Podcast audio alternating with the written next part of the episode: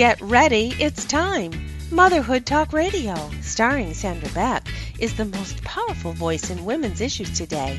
As the owner of Motherhood Incorporated, Sandra brings you inspiring, influential, and interesting resources to help you navigate everything from childcare to corporate formation. Each episode of Motherhood Talk Radio features guests who all have a story, experts in their field, and information you won't want to miss. We bring you everything from the latest crafting tips to how to be sexy in your 40s, from great parenting tips to moms facing some tough challenges, and most importantly, how to bounce back with style. Motherhood Talk Radio helps you make a difference in your world and the world around us. Being all you can be starts right here, right now. Let's do it. Here's your host, Sandra Beck.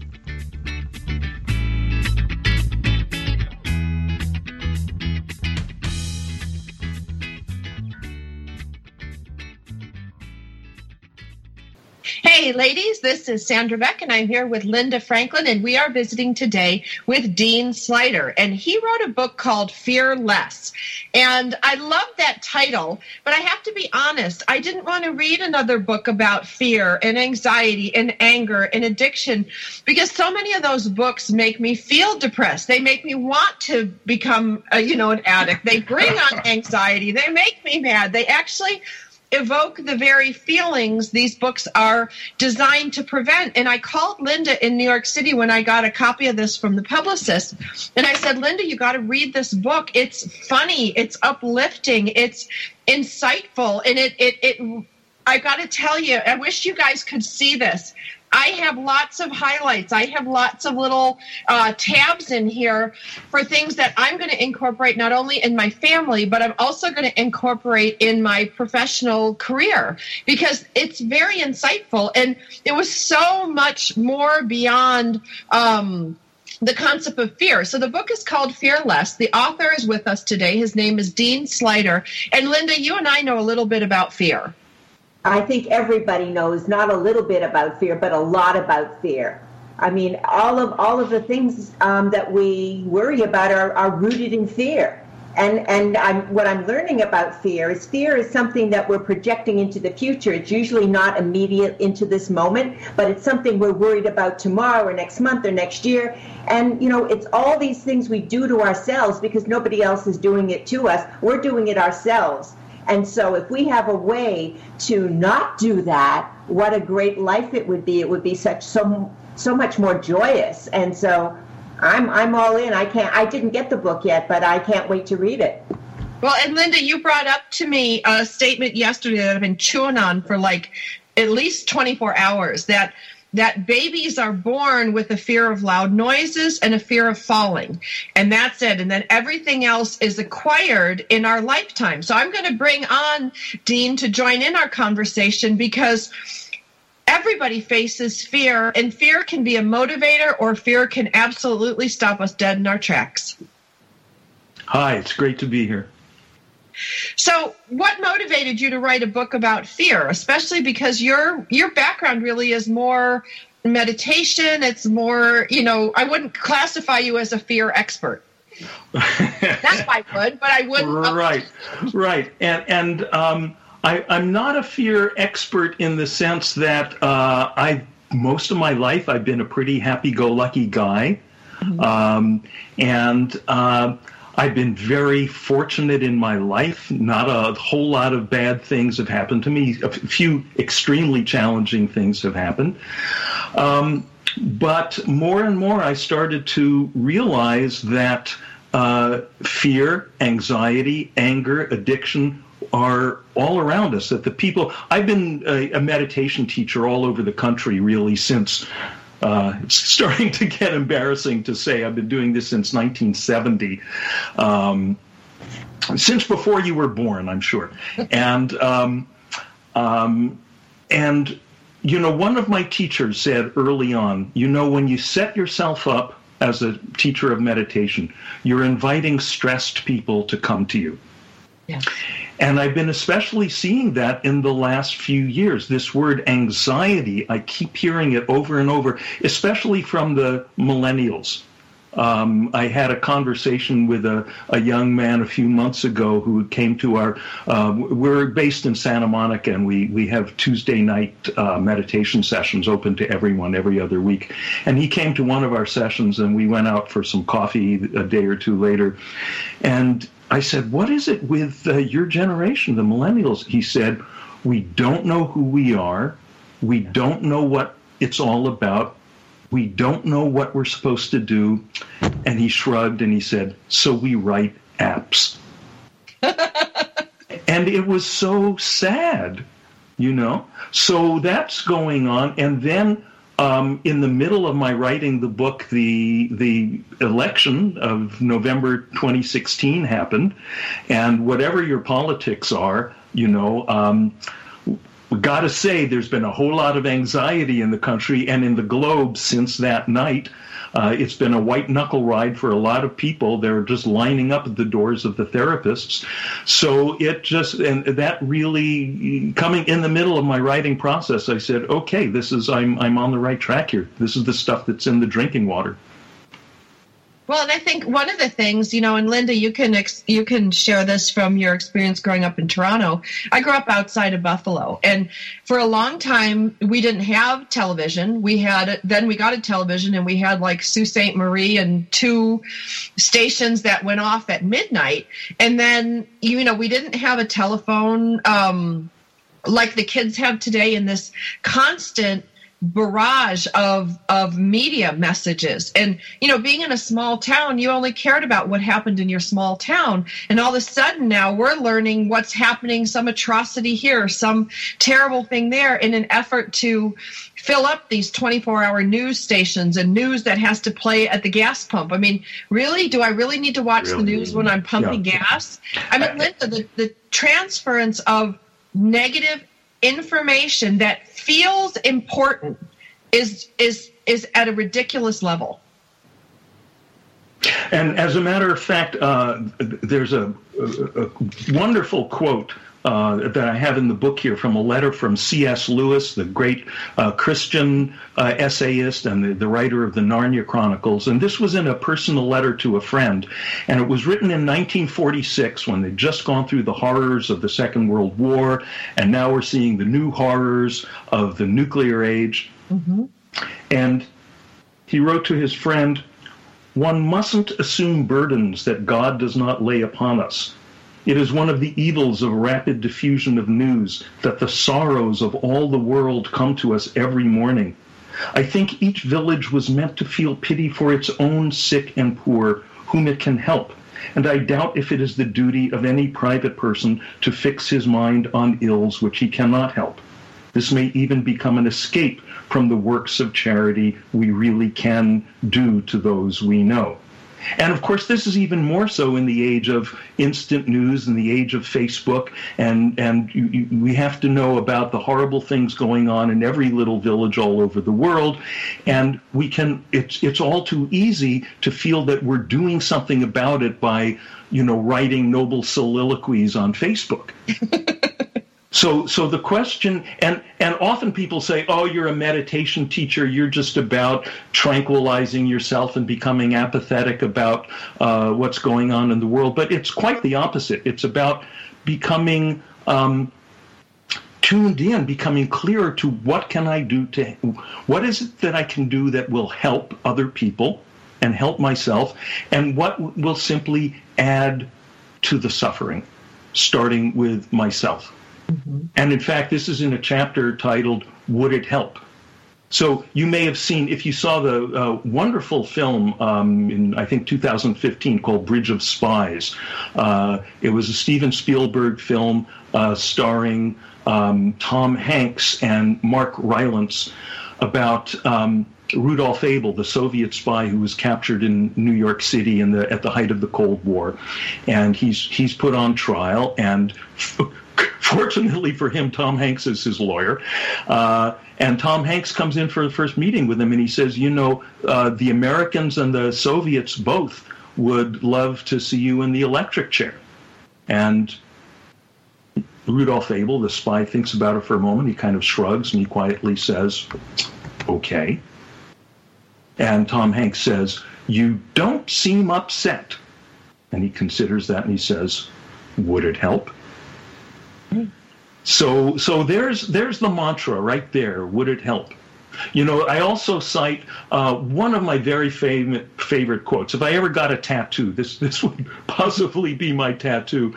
It's it's a quote from a sixth century Buddhist sage named Shantideva, where he mm-hmm. says, "If there's a solution to the problem, what's the use of worrying? If there's no solution to the problem, what's the use of worrying?" Right. Or in short, would it help? And sometimes just these, see, this is why it's not just a matter of meditation. And I do go very, as you know, in the book, very deeply into meditation and the most effective way to meditate, which turns out to be effortlessly, just allowing yourself to be pulled into the silence rather than trying to push, which is counterproductive. So I go very deep into that, but I also give these things that are sometimes just that little bit of perspective. Oh, would it help? If you know if what's the use of worrying? And you realize you're doing this stuff that you've been choosing to do it so you can choose to stop doing it. Yes.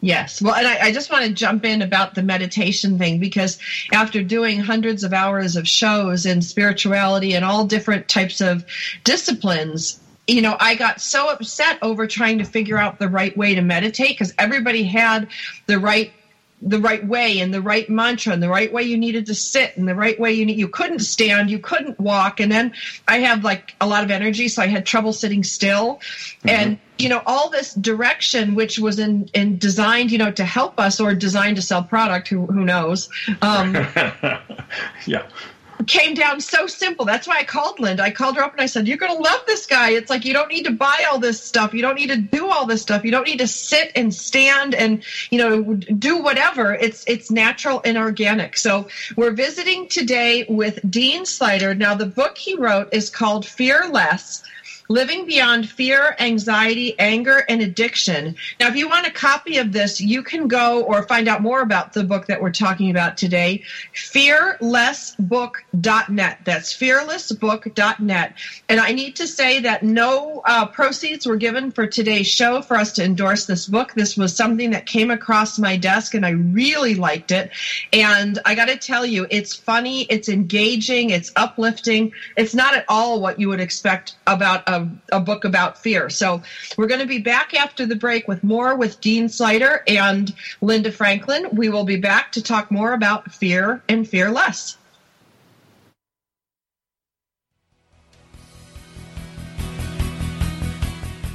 Stay with us, we've got lots more ahead. We'll be right back.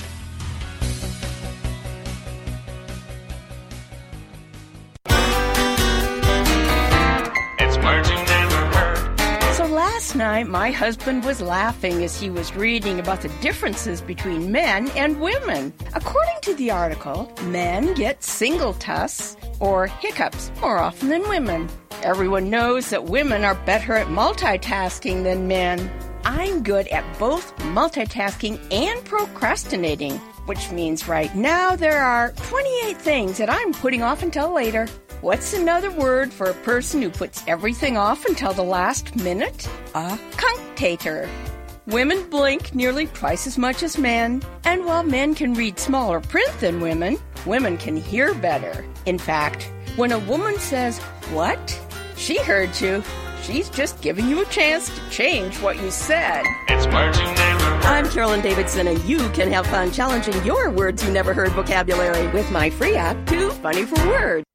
It's the Fitness Minute with fitness expert Annette Hammond. CNN reported on a study by the National Center for Health Statistics that found that teenage males were the most frequent consumers of sugary drinks, including sodas, sweetened waters, and energy, sports, and fruit beverages. They guzzle about 252 to 273 calories every day from various drinks. The intake of these sugary drinks has multiplied over the last 30 years. When soda pop was first invented, it was an extravagance that most people had every once in a while. But now it's a daily fixture in American life, and whether they are sold in fast food drive ups, vending machines, convenience stores, or other venues, sugary drinks are easily accessed. Cutting out these drinks is a vital part of healthy living. For the Fitness Minute, I'm Annette Hammond. Like us on Facebook.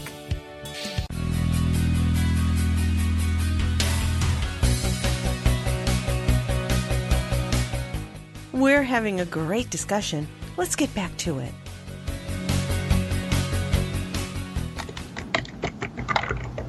Hey, ladies, this is Sandra Beck and Linda Franklin, and we are here today talking with Dean Sluyter, and he wrote the book Fearless. And let's talk about meditation because one of the things that I found as I, I took my news fast and my TV fast and I I made a concerted effort a couple years ago to watch only funny, uplifting TV. So I watch Frasier, I watch reruns of Friends, I'll watch some new comedy show as long as it's not negative and hurtful comedy. And I started meditating. And, you know, you guys can go listen to old shows to chronic my epic failure in meditating until I finally figured out what worked for me. But I'd like to talk to Linda about her first meditation experience. Well, my first meditation experience was was pretty interesting. I ha- it was in the 70s. I think I I remember seeing the Maharishi on I think Merv Griffin. And I and he was sitting there, you know, in a lotus position and he was all wise and you know, in his white robes. And I said, "Oh my god, I think that I need to do this." And then lo and behold, he came to New York to teach a weekend meditation seminar. So I said, oh, I've got to go to this. My friends on Wall Street thought I had, had gone over the deep end, but I said, no, I'm going to go do this. So I went and we had the whole ritual and with the flower and you got your mantra, which was so sacred. And I was so excited. And so after, after the day, I ran home to practice my meditation. And I got home and I locked myself in the bedroom and then I came out and I was crying, and, and my husband said, What's the matter? I said, I forgot my mantra. I said, I'll never be able to meditate. And it's like this big secret thing. No one, you know, they won't be. He said, I'll get you your mantra. So we, I don't know how we done. We called up and they whispered my mantra on the on the over the telephone so that I could go and do it. So that was my first meditation experience with the Maharishi. Uh, the Maharishi. wow. You you know that in the in the film Annie Hall, Jeff Goldblum appears at a party and he has one line. He's st- he's on the telephone and he says, uh, "I forgot my mantra." yeah, it was devastating, you know but um, I, I've, I've never forgotten it since it was whispered over the telephone. And I do right. use it on occasion, but mm-hmm. I'm not the greatest meditator in the world. And I'm, I'm kind of in your camp. I have to make it simple. If I can just sit there and just focus on my breathing and whatever happens, happens, I'm okay. You know, one of the things that I talk about in the, the book's meditation section is what I call on ramps mm-hmm. on ramps to meditation, which can be, as you say, putting the attention. I don't even like to say focus on the breathing because that sounds like too much work. I'm way too lazy for that. So I just say rest the attention on the breathing or rest the attention on some object uh, in the room or rest the attention uh, on uh, a, a, sound like the mantra uh, could be anything. And but then we just use that transitionally because we've been running around town right you know doing thousands of things. So now we just do one thing for a few minutes rest the attention in this one thing but then let that go. You know, the whole point of the on ramp is you get on it to get off it, to get into the express lane of where you're not really doing anything at all. You're just being. And in fact, the the big uh, confusion that most people have about meditation is they're trying to make the mind settle down. Now that's a contradiction in terms because if you're trying to make the mind settle down, that trying itself is an unsettled situation. So the the section that section of the book is called settling happens instead we just maybe take some on ramp for a few minutes and then just be and allow the mind to settle on its own terms in its own time in its own way it's none of our business it's, it's just realizing i'm not in the driver's seat I'm in the passenger seat. I'm along for the ride. And Well, as a matter of, and, and let me just mention Yeah. that on my on my website, um, I have a page of uh, guided meditation audio tracks, and people can stream them completely for free because it may sound like, wait, wait, that sounds too simple. How can I just be? So in those those audio tracks, I guide you in doing that. I'm kind of there as the training wheels, and then you know do it that way a few times, and then you'll have it. Also, let me mention that the for people who are listening live, uh, the book is actually being published on March 20th. Uh, but you can pre-order it now through Amazon or go to, to my website fearlessbook.net and and pre-order it so so you'll get it on publication day. I just don't want people to be disappointed that they can't have it tomorrow. You can read chapter one on my website, or you can do that now.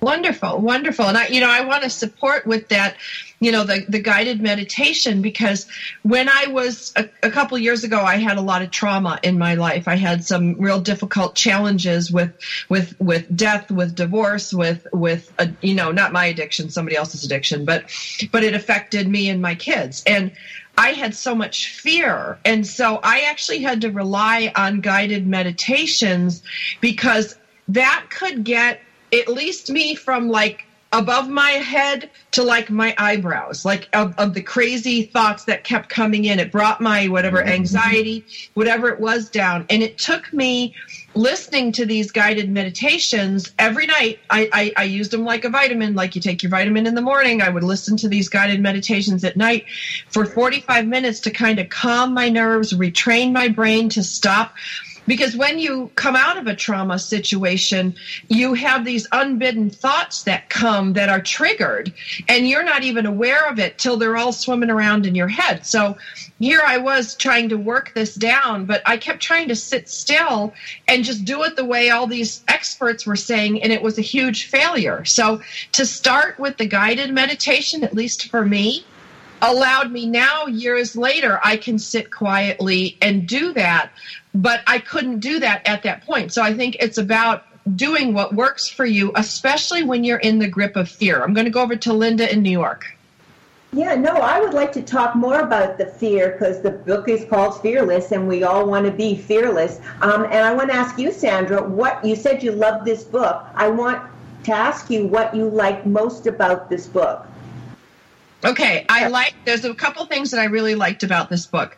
Number 1, I liked the chapterlets. I liked that they were little baby chapters because for me, a single full-time working mom to sit down and read a 50-page chapter makes me want to slit my wrists. So, I can just take a chapterlet which is like 8 or 10 pages and then the other thing I really liked about it, it was one high concept per chapterlet. So there was one point that he was making. The title matched the point, so I know what the chapter was about, which in a lot of books they don't. You read a whole chapter and you go, you threw a bunch of stuff at me, and I don't really know what to focus on or what to do with it, so it becomes noise and I throw it away. So the idea that the title matched the, the high concept of the chapterlet.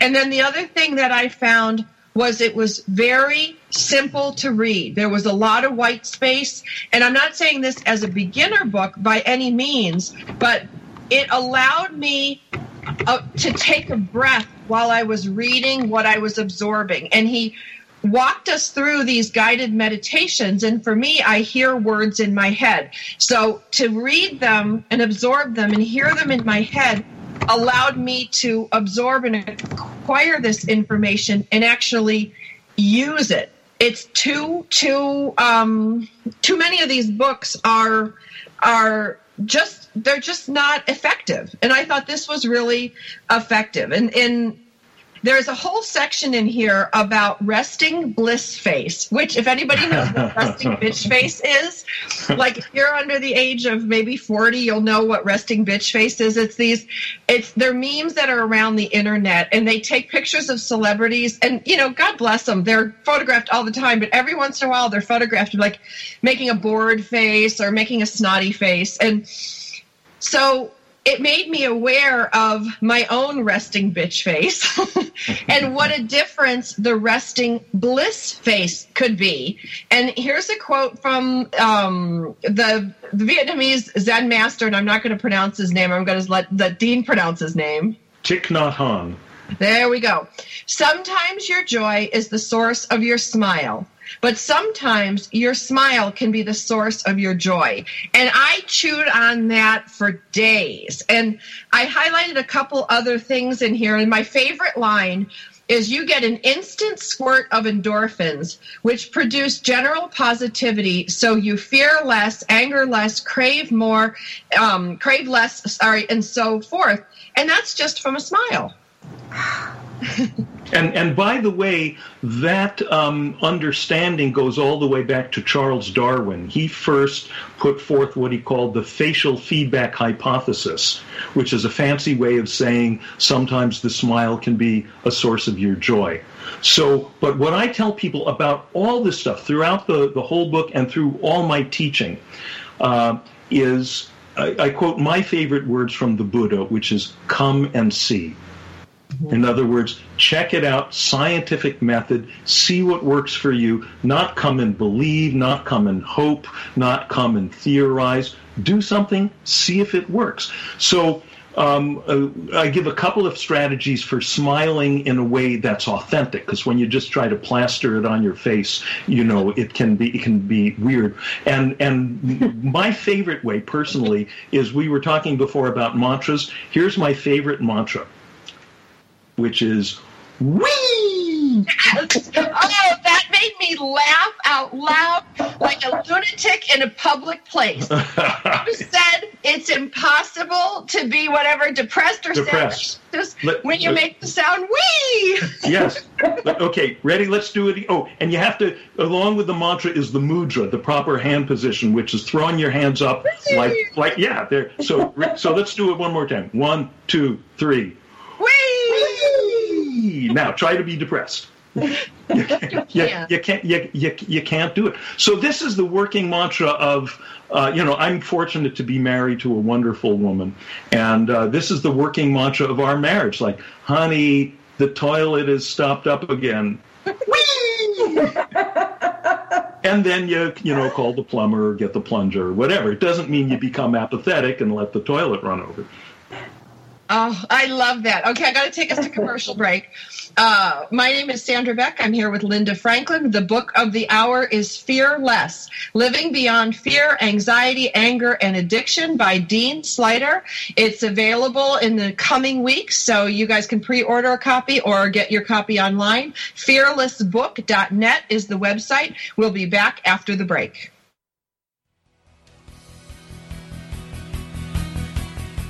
Stay with us, we've got lots more ahead.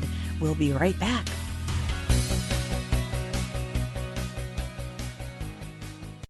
It's the Fitness Minute with fitness expert Annette Hammond.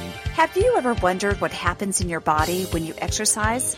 Discovery Health explains that the muscles provide the strength, power, and endurance to do the movements and exercises. Enzymes within the muscles mobilize various fuels to provide ATP to meet the energy demands of the working muscle. The heart and the blood vessels increase the blood flow to deliver more oxygen to the working muscles. And the lungs increase the rate of breathing to deliver more oxygen to the muscle. The more often you exercise, the more conditioned you become. On the other hand, lack of training causes them to atrophy. So don't settle for being a couch potato. It's time to get your body moving. For the Fitness Minute, I'm Annette Hammond. To hear other fitness and weight loss tips, visit our website at AnnetteHammond.com. It's words you never heard. I managed to run out of coffee again this morning. I didn't even have enough to make one cup. Boy, was that a miskabobble or big mistake, because I make serious coffee, so strong it wakes up the neighbors. Now, I don't have a problem with caffeine. I have a problem without caffeine. I get wadgety and brickety. Did you know apples are more efficient than coffee for keeping people awake in the morning? Unfortunately, I didn't have any apples either. Acorns were used as a coffee substitute during the American Civil War. Without my hot cup of coffee in the morning, I'm feeling pretty squirrely myself. What do you call that piece of cardboard that wraps around your coffee cup to keep from burning your hand? A zarf. It's words you never. I'm Carolyn Davidson, and you can have fun challenging your words you never heard vocabulary with my free app, Too Funny for Words.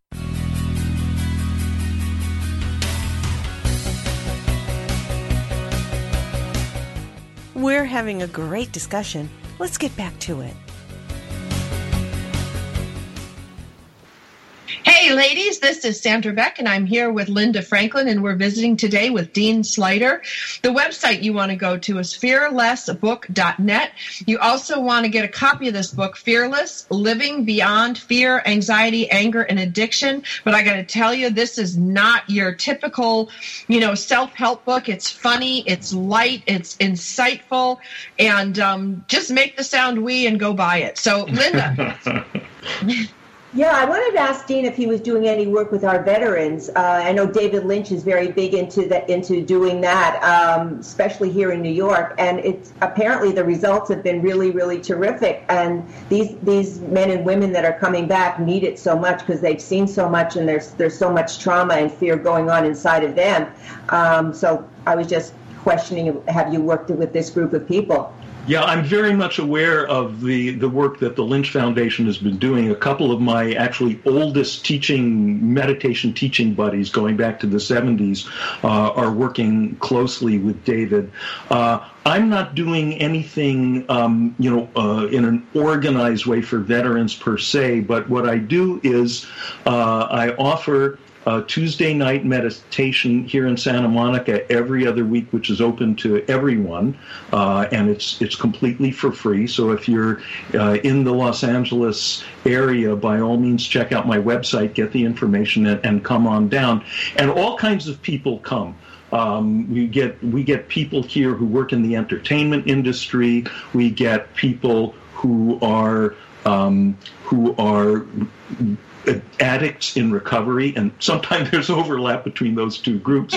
Um, yeah, those are not mutually exclusive groups. Right. We we get we get uh, veterans, and yeah, the you know um, it really really is PTSD. Uh, it, it, it's it's the medicine for that. Um, let me tell you a quick story, which is in the book about um, addiction uh, because a number of the local people in the recovery community have sort of discovered our meditation sessions and started bringing their uh, friends, their buddies in sobriety. And um, one night a few months ago, a young girl, maybe about 20, uh, came to the session, sat quietly, did the meditation, left, didn't say anything, came back two weeks later, did it again. And at the end of the second session, she was about to go out the door and she very quietly pulled me over. She said, I just wanted to tell you, I'm a heroin addict. I've been in recovery for six months. The meditation tonight was so deep and blissful and healing. I didn't think I could ever feel like that again in this lifetime without drugs.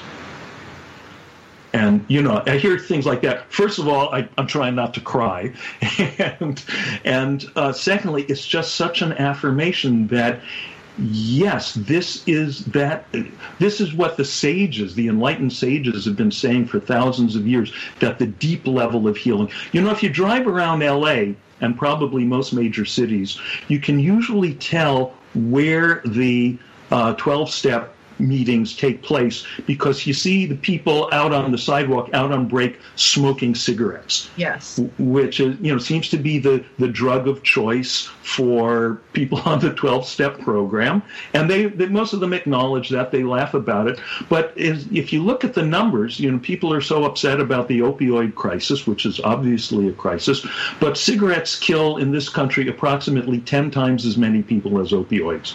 Mm-hmm. So to me, that's an indication of okay, tackling one addiction at a time that that's a big order. I understand that. But the fact that the, the cigarette addiction is still there to me is an indication that the deep healing the deep root problem has not been addressed And we know how to address it. The sages have been telling us that for thousands of years, how to address it. And it's simply to sink into that silence which is already in you, which already has been your the core of your being all along. Jesus said, the kingdom of heaven is within you, not could be someday if you're good, not will be up in a cloud after you die. The Buddha said nirvana is within you, more, you know, slightly different language, but they all said it's right there. It is your own nature. And once someone shows you how to just just you know relax a little bit and take that first step inward and then oh it just because we're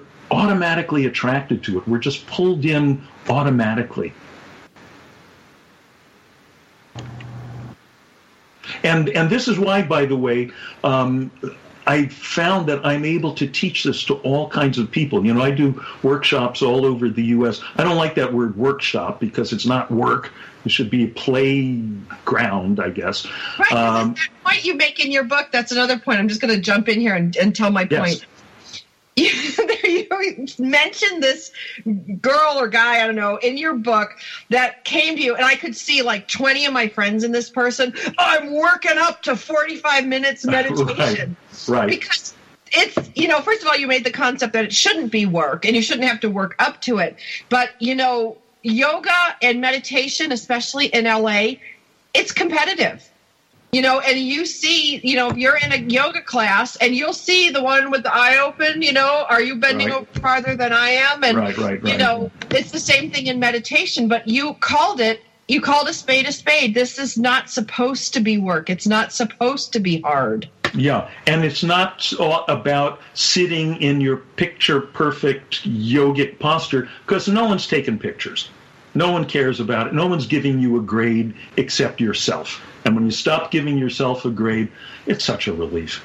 Mm-hmm. And when you stop trying to work up from 40 minutes to 45 minutes, I tell people throw the I got to watch my throw the damn clock out of your meditation space just you know if you need to set a little alarm so because you have to get to work have to get to school that's fine. Set a quiet alarm on your phone or something. But otherwise for you know people say how long should i meditate? I say well how long do you walk on the beach with the one you love? How long do you put on your headphones and listen to your favorite music?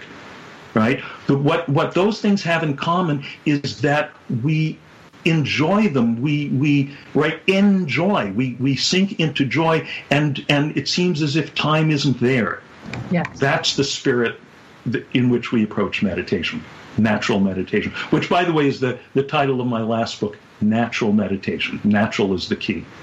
But I do find, like, you know, I am a single mom. I do have young children. I do care for my 84 year old dad. So I have a lot of responsibility in the morning. And I will tell you that I do set my timer on my phone because I have a lot of other obligations in the morning. I because I, I, could sit in meditation for 25 minutes and nobody gets breakfast, nobody gets to school. Right. Um, right. But I do find there seems to be a magic around the 10 minute mark, and I don't know if there's any physical reason for that.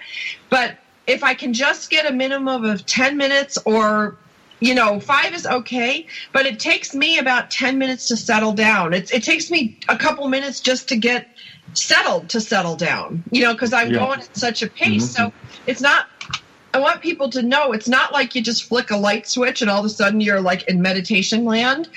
Like for me, I need to sit down, I need to take a couple breaths. Sometimes I have my cup of tea and I just go, oh, Right. until I can even get into that point. Yeah, and that's largely it's it's the body settling down, mm-hmm. um, uh, and that'll be different for different people. Some people will might be in. Um, you know, my wife and I have a tradition when we sit down to a meal, we close our eyes for a moment. And we've both been meditating for a lot of years. In fact, we met on a silent meditation retreat. Oh, wow. And when, uh, and I close my eyes for that moment uh, before the meal, and it's like, oh yeah, right here, right here. Um, but you know, I'm on the varsity team. Uh, yeah, you know, I've been doing this since since the last millennium. Uh, but and, and the whole idea is eventually you don't even have to close your eyes. More and more you realize, oh, that you know, why should you have to sit and close your eyes in order to experience what you are in your deepest core. Just you know, more and more, what happens is you you come to recognize you get that taste of that silence. In in fact, I sometimes compare it to, you know, in the old prison movies when the when the prisoner escapes and um, the uh, uh, they get the they bring the hounds in. They're going to have the hounds go search for the prisoner. So what they do is they take. By the way, my wife tells me not to use this metaphor. She says it's gross, but she, she, she, ain't here right now. So what they do is they take the, the prisoner, the escaped convict's smelly sock and give it to the hounds to smell. And then they set the hounds loose and they go, they go running across the field and the river and, and, they, and they find them. So in a sense, meditation is like having that concentrated, you know, couple of minutes a day of getting the scent. And then more and more as you go running across the fields of your busyness and taking care of your children and your parents and your work and all that, more and more you're picking up the scent of that silence mm-hmm. running through everything you do. You're you're anchored in that no matter how busy you are, no matter how challenging your life is. Well, it shows you what to seek. Like in the beginning, I wasn't sure what I was supposed to feel or experience. And then, you know, it was like when you get a massage and they hit that spot and you're like, ooh. And then you're like, oh, that feels really good. And you relax. Mm-hmm. And then, you know, it kind of goes deeper and deeper. That's kind of, you know, at least what my experience has been. Linda, you have a question. Yeah, um, uh, Dean, Sandra and I both have been on this quest for many years now, me longer than, than she, but um, of higher consciousness. And I think we're hearing that a lot more these days um, than we ever have before, which is a very good thing. And if and meditation can take you to that place of higher consciousness within you where the answers come. And you get when you get out of your head and open up your heart, I think magic happens, but it's not something that you can you, you can imagine until you experience it. Yes, I, I, absolutely agree. Uh, and you know, there, there's there's different kinds of language we can use for these things, and some people will very much relate to language like magic happens, and I, I, I might use that language with some people. When I give a workshop for corporate CEOs, I might not use a word like magic so much. I might say clarity. Mm-hmm. Because the the words um, the words don't matter except for using words that people can relate to and then and that will inspire them to do the practice and then they get the experience as the Buddha said come and see and they go right that that that thing um, and and but but Linda you're absolutely right for the most part people are so caught up in their own thoughts that they don't see the simple reality that's in front of them. It's as if they're looking at the world through a window that's had a lot of graffiti spray painted on it, and they're mixing that up with the world. An example that I give in the book, which is. Um, oh, you know what? I need to take us to commercial break. We'll be back. We'll be right back.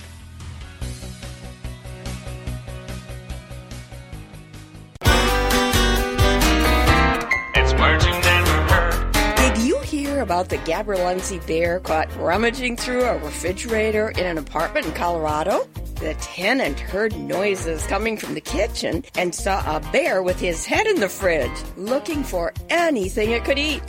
What's a word for food that's unfit for human consumption? Mawallop. The tenant locked himself in his bedroom and called for help. What's a word for the fear of bears? Ursophobia. We have lots of bears near our Colorado cabin, and we have been told that pepper spray will keep them away. But the idea that it would keep a 500 pound grizzly bear from attacking seems ridiculous to me. I think I'll try the pepper spray on myself and hope the bear doesn't like spicy foods. It's Marching.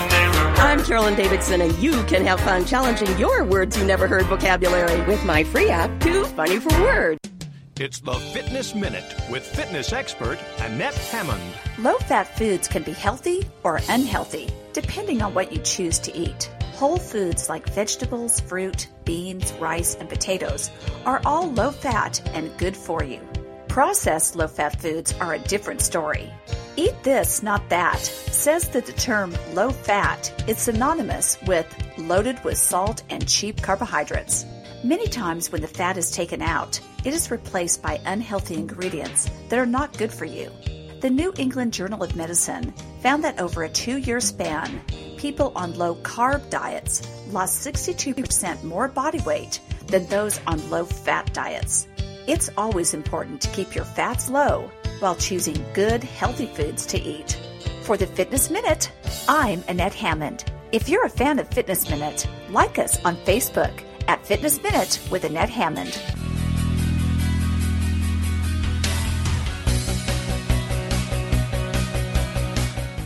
We're having a great discussion.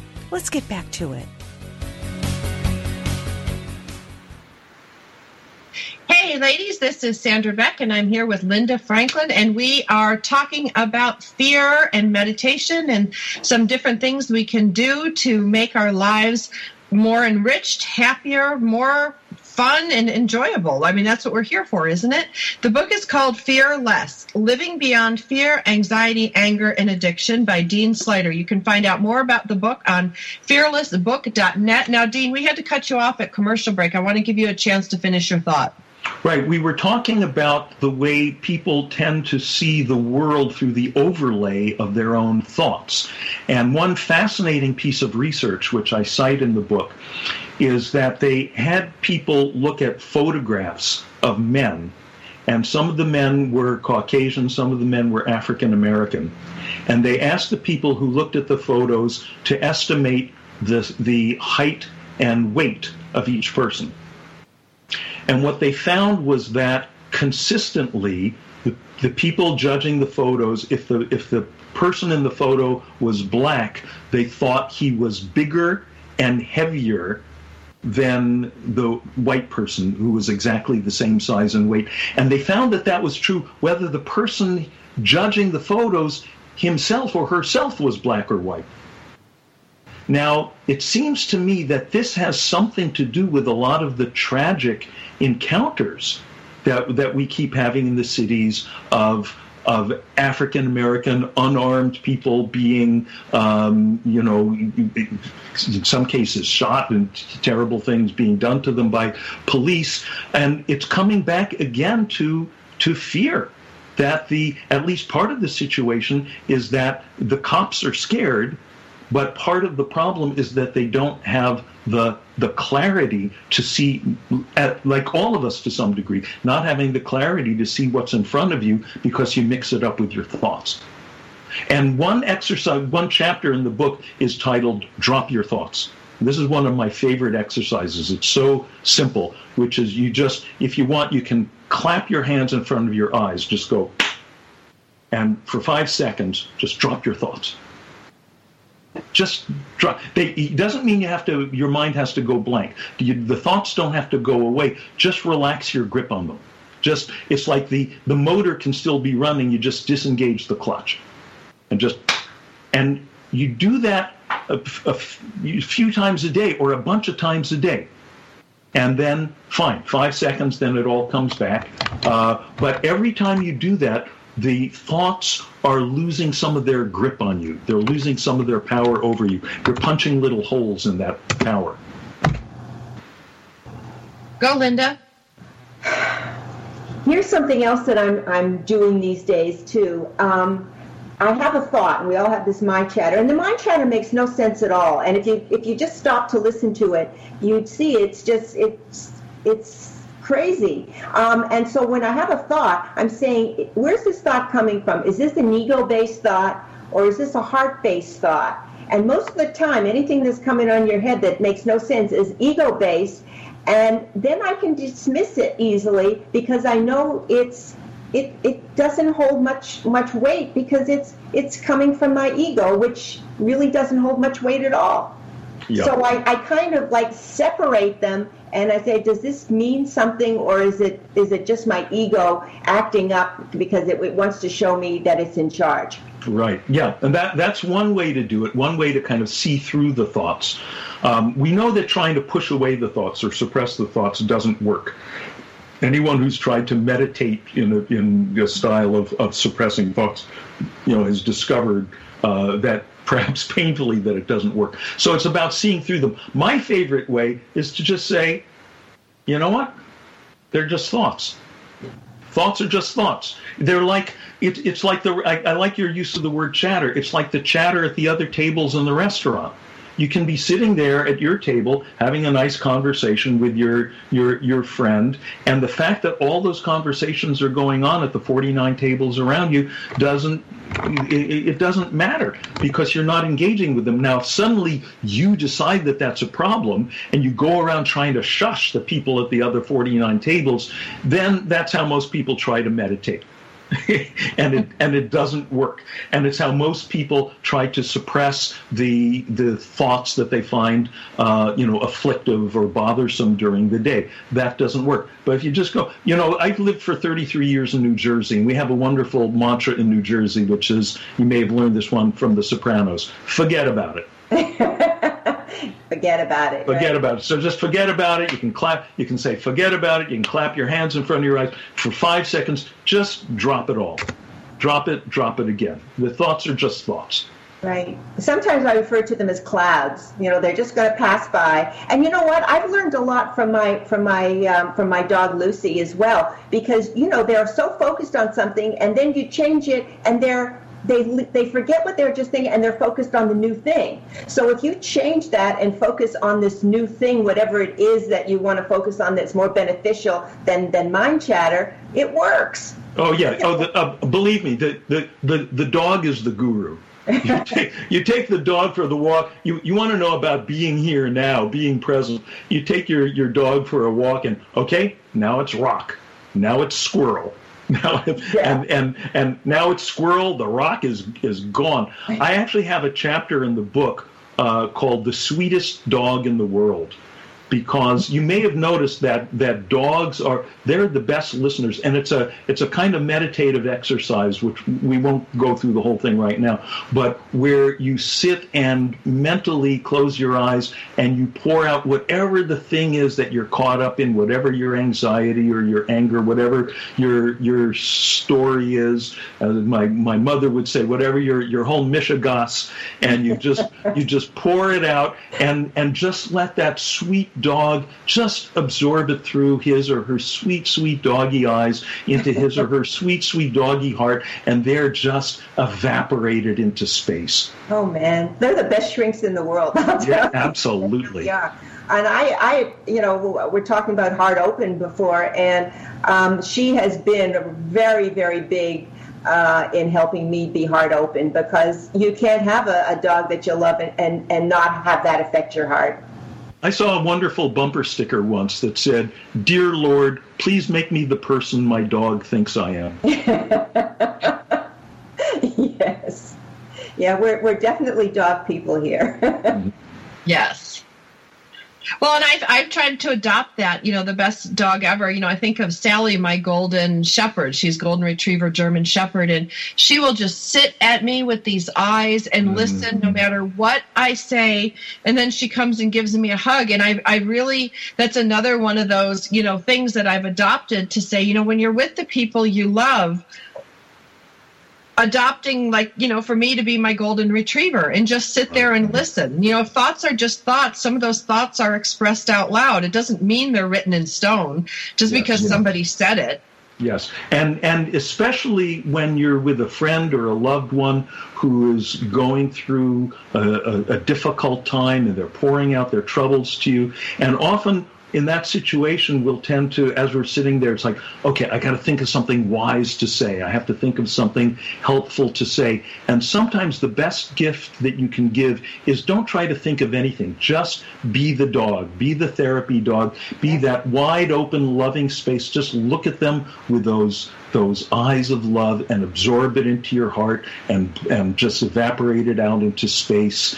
Um, there's actually, you know, the, I, I studied for a long time with the Tibetan lamas, and and they have some very fancy um, practices that are essentially that's what it comes down to, absorbing. They do it with fancy visualizations where you see the other person's problems as like hot, smelly, noxious smoke coming out of them, and you absorb it into their heart and turn it into pure white light. Um, uh, we can do all these things. So, so meditation, you know, unlike the stereotype, it's not some kind of emotionally selfish thing. One of my teachers once said, for the light bulb to light up the room, it first has to be illuminated within itself and and my parents were political activists and they always had friends over at the house having political meetings about how they were going to change the world and and bring peace to the world. And it was so idealistic but I could see that a lot of them they didn't have peace within themselves. And and pretty at a pretty young age I started to realize this is part of what put me on my quest. Okay I got to find this peace within myself for me to kind of fulfill what my parents are teaching me to do here which is to help the world yeah. If everybody just worked, worked on themselves and found that peace inside of them, um, it, it, just transfers out because you you know the people that are around you are affected by you, and if it's if it's good and it's it's heart open, it's yep. it's going to spread, and you know we won't we wouldn't find ourselves in the in some of the messes that we are today if everybody would just focus on themselves to do the best they can do for themselves. Yep. Charity begins at home. Yeah. And let things go.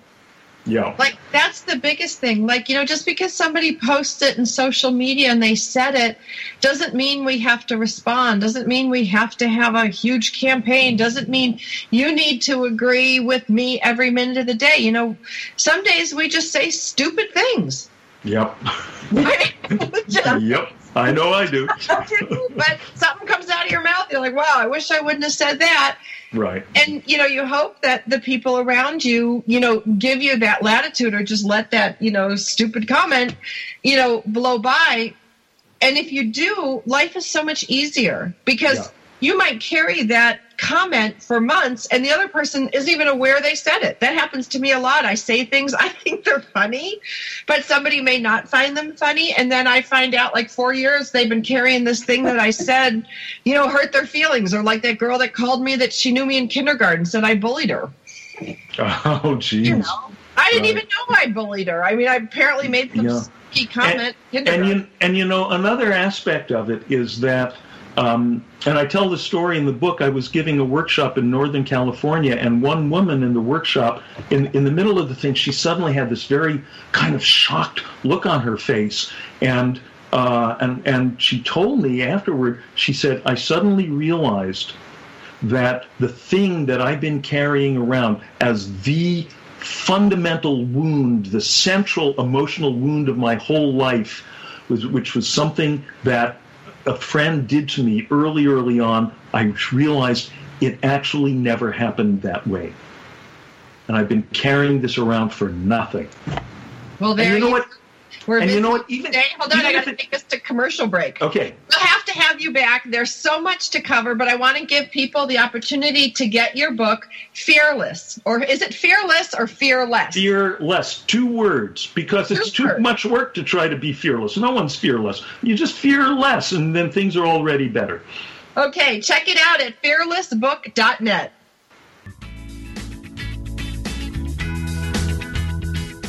Thanks for being with us today on Motherhood Talk Radio, starring Sandra Beck. Join us again. We've got something you won't want to miss. Motherhood Talk Radio is a production of Beck Multimedia.